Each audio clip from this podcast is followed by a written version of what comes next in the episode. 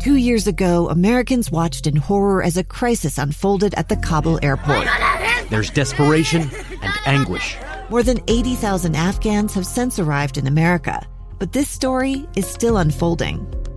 I'm Andrea Martin. In my new podcast, Stranger Becomes Neighbor, we'll find out what happens to these new arrivals in our communities. Who would help our newest neighbors?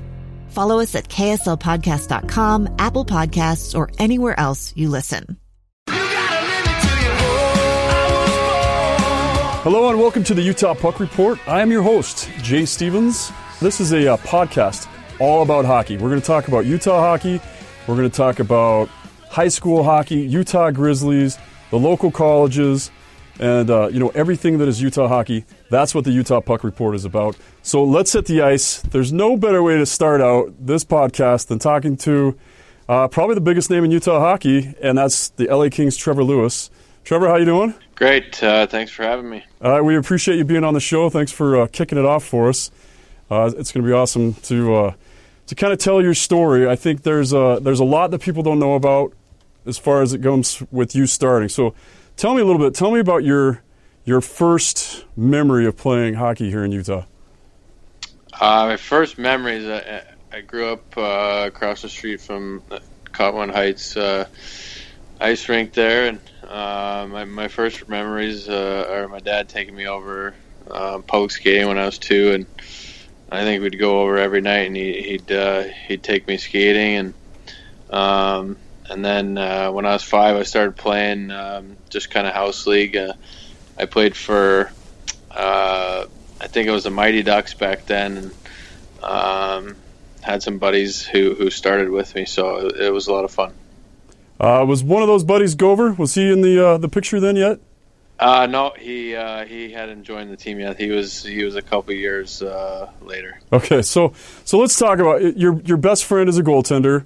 Uh, you're a little bit later in life. Well, let's talk. You so you you played here. You played for Brighton High, and I think we have a picture. Your dad sent us a picture of you when you were uh, playing for Brighton High. What what year was this? Uh, it was my freshman year, so, geez, I don't even know. fourteen, fifteen years old? Yeah, I was yeah, fourteen years old, I think, yep. Okay. Quite a cute little kid there. Yeah. Uh, was that summer league, or did you actually play high school games for Brighton?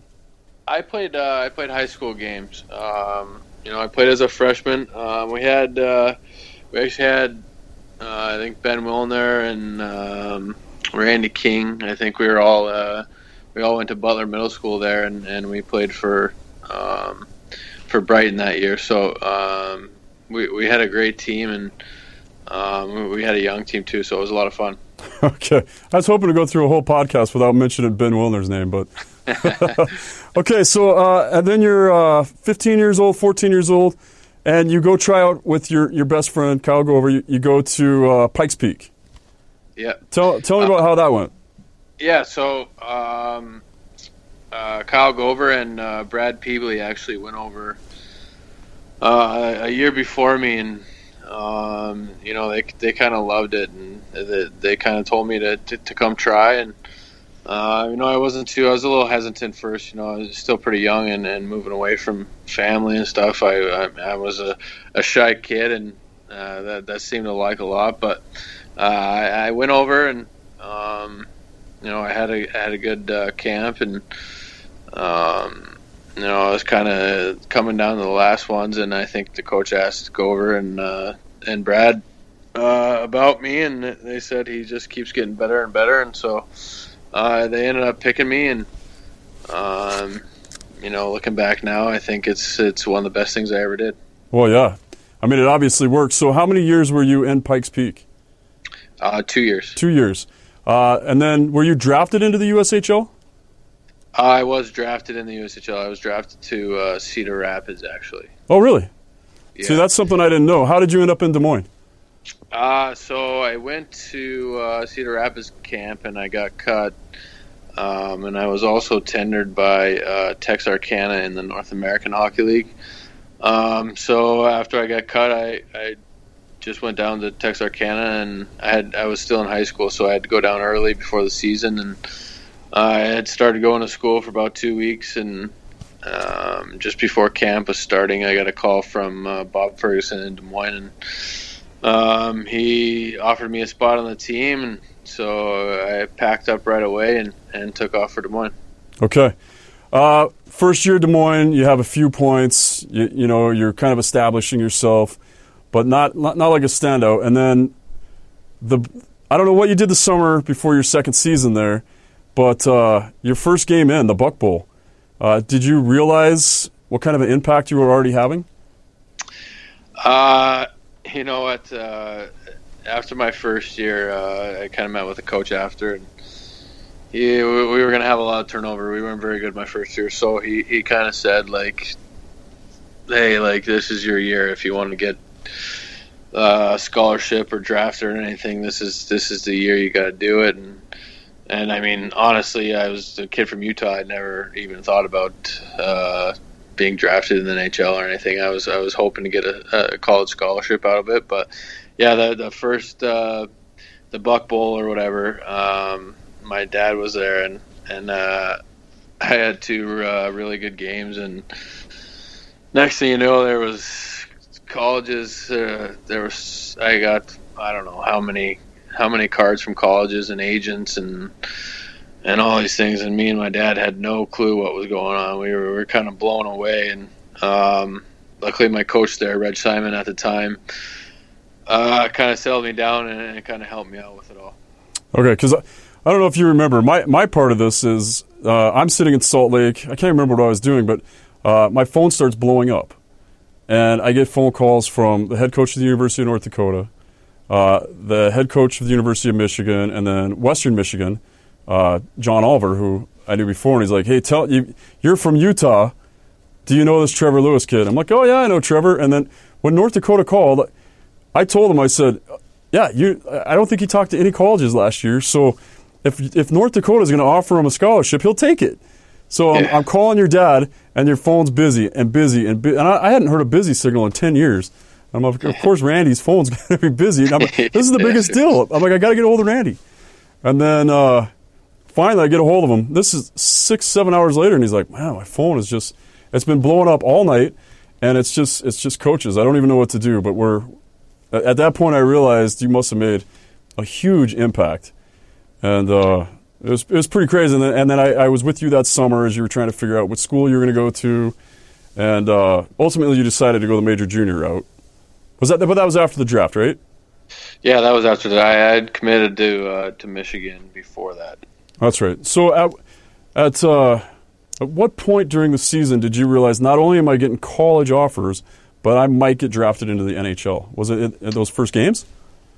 Uh, I mean, that's kind of when it kind of popped into my head, like, wow, I, I might have a, a shot at this. And, um, you know, I was fortunate enough to play with Kyle Okposo, who was uh, a very highly touted uh, uh N H L draft pick that year, um, so I think a lot of a lot of scouts came to, to watch him play, and I was fortunate enough to, for them to get to see me play too. So um, I think that was that was very big for me, and yeah, after the after that Buck Bowl, it was um, it was kind of a whirlwind there. It was I I didn't really know what was going on. So, um, but my uh, like I said, my coach my coach there helped me out a lot and, and kind of settled me down and. Um, he did a lot for me for sure. It's awesome to have that kind of guidance. It's nice that those coaches really have to know what they're doing because they really can shape somebody's life and give them right direction or give them wrong direction. Obviously, you got the right direction. Uh, Kings Kings draft you, and uh, you're a first round draft pick. Was that was that expected going into that draft? Um, you know, I was. I mean, I honest, honestly, I, I went to the combine. I had twenty-eight meetings. I, I mean, that's that's that's a lot of meetings. There's, there's thirty teams, and so it was kind of it was really up in the air where where I was going. My agent was telling me maybe late first round, early second round. Um, so that he, he told me to come to the draft. Um, so so I went there and. Um, You know, it's it's a long day. It's a long process, and I honestly had we had no idea when I was going. And you know, you're kind of just sitting there. Okay, okay, guys are getting get picked. Guys are getting picked, and it, and it was funny. Um, the Kings made a trade to move up to seventeen, and they traded uh, um, Pavel Dimitra for Patrick O'Sullivan in the seventeenth pick. And as soon as that happened, my dad like kind of leaned over and kneed me and go, "This is gonna be you."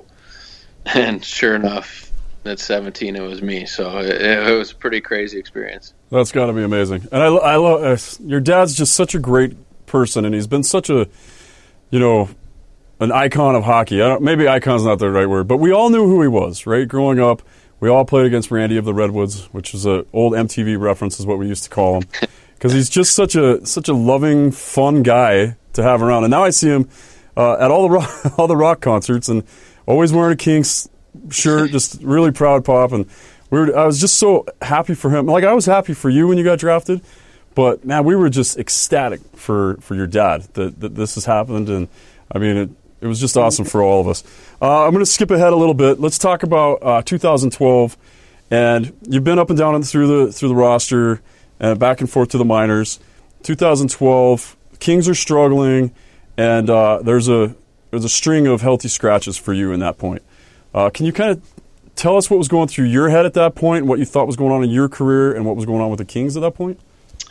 Uh, yeah, I mean, uh, the year before, I I kind of established myself as um, an N H L player, so um, I, I had a pretty good year the year before, and uh, you know, I, I was excited coming into two thousand eleven twelve, and um, you know, for whatever reason, I, I couldn't get uh, I couldn't get off to a good start, and um, our coach was, I mean, he he was uh, our our team wasn't doing very well at all, and, and I wasn't playing, and I think I had about uh, I was healthy scratch for about ten, ten, twelve games in a row, and um, you know, the team wasn't winning either, and, and, and so they made some changes and then fired the coach, and. Um, Was there was there a minute there where you thought you might not be a L A King any longer? Yeah, I mean, yeah, I mean, I'm still young. In the back of my head, I'm like, geez, I, what's going on? Am I, am I good enough? Uh, you know, uh, you start questioning yourself a little bit, but, um, yeah, you know, you, you just kind of come to the rink every day and and, and work your butt off and. and try to get better and then try to prove to the coach that you, you should be in. And um, I mean, I was fortunate enough I, I, to, to get a new coach. And, um, you know, ever since ever since Daryl came in, I, I never got taken out again. So it, he he was big for me. So Daryl Sutter comes in. He's a, he's a farmer, a farmer that works hard and appreciates the fact that you're a workhorse. You're the guy that everybody wants on the team. I don't know. At some point in juniors, you're a goal scorer, but you come into the N H L and you you go draw penalties, you you do all these amazing things that don't always show up on the score sheet. You're the plugger of the year. Everybody says you, you know you're the, the unsung hero. You win that award. How many times have you won it now? I think I win it by default now. I think I've won it uh, seven or eight years in a row. Well, I know your announcers uh, talk about it all the time like it's going to be the Trevor Lewis Award. They're just going to name it that now. Yeah. Uh, I think we need to take a short break. We're going to take a break for sponsors real quick. We'll come back with Trevor Lewis, and we're going to come back and talk about what's going to go on with the Utah Puck Report in the future. So the Utah Puck Report right here.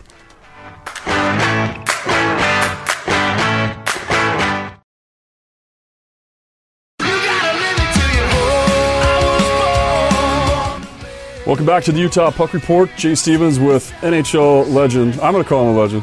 Utah legend, N H L star, Trevor Lewis from the L A Kings. All right, so I, I want to pick right back up where we where we left off. Uh, two thousand twelve, things are going well. Uh, Sutter comes in. You guys get the eighth spot for the playoffs on the last day of the regular season. I think you beat was it the Sharks? You guys beat for the for the last spot. Uh, yeah, it might have been. I, I yeah, we'll just go with the Sharks. It was some, it was somebody else in California. Uh, yeah. Maybe I should do some research. I don't know, but I'm pretty sure it was the Sharks. Um, and then you guys make the playoffs, and then you just kind of steamroll the whole West. Yeah, it was uh, it was funny. We, we we knew we had a good team the whole year, but I think Daryl came in and kind of changed the attitude and changed the, the mindset of the team. Um, you know, and he, he was a smart guy, and he knew how to he knew how to push the buttons to get guys going. So um, he he was huge for us. But yeah, I mean, that first. Uh, The first series, it was uh, we were playing Vancouver, who was an unbelievable team, and then I mean, they, they were number one in the West, and you know they should breeze through playoffs. And I remember that after the first game, uh, we won, and you could feel it. You could feel that our team knew something special was going to happen, and uh, you know it, we just, I mean, we we cruised through the playoffs that year. That was. Uh, That was crazy. We had like a week off in between every series because we were we were playing so well. That's unbelievable. And I mean, we could we could see it as fans, and I, I didn't want to get too much hope, right? But obviously, everybody in Utah is an L A Kings fan now because of you and because of what happened, obviously, since the Cup. So you roll through the playoffs, you win the Stanley Cup. It's amazing. The moment on the ice with your dad had almost everybody in Utah in tears. And then you bring the Stanley Cup back to Utah. Um Tell me a little bit about that. Did people come out of the woodworks that didn't even know anything about hockey? I mean, what what is that like to bring the Stanley Cup to Utah? You know, it was, it was. I mean, it, I mean, just for my family and, and my sake to, to bring it back was. I mean, yeah, it was, I will never forget that. It was it was unbelievable. But um, the support I got when I brought it back was insane. I mean, I I I took it to the. The or the Maverick Center, I think it's called now, was the E-Center, um, uh, and we did we had no idea how many people to expect, and um, you know when we first started, and, and when we took it there, I mean, I didn't I didn't book a long enough chunk off for, for me to stay and for everyone to see it. It was nuts. I mean, there was thousands and thousands of people there, and um, you know we tried to had to hurry everyone through so they could get a picture and, and see the cup, and um yeah, because there were lines around the Maverick Center, yeah, all the way was, around the, inside the Maverick insane. Center, outside the Maverick Center.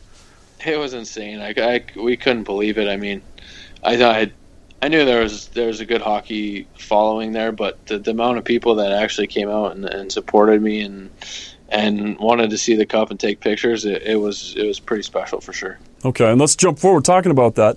Um, the support for Utah. Now you come back. Uh, during the lockout, you played for the Utah Grizzlies, so you got to play in front of three, four thousand fans at a time.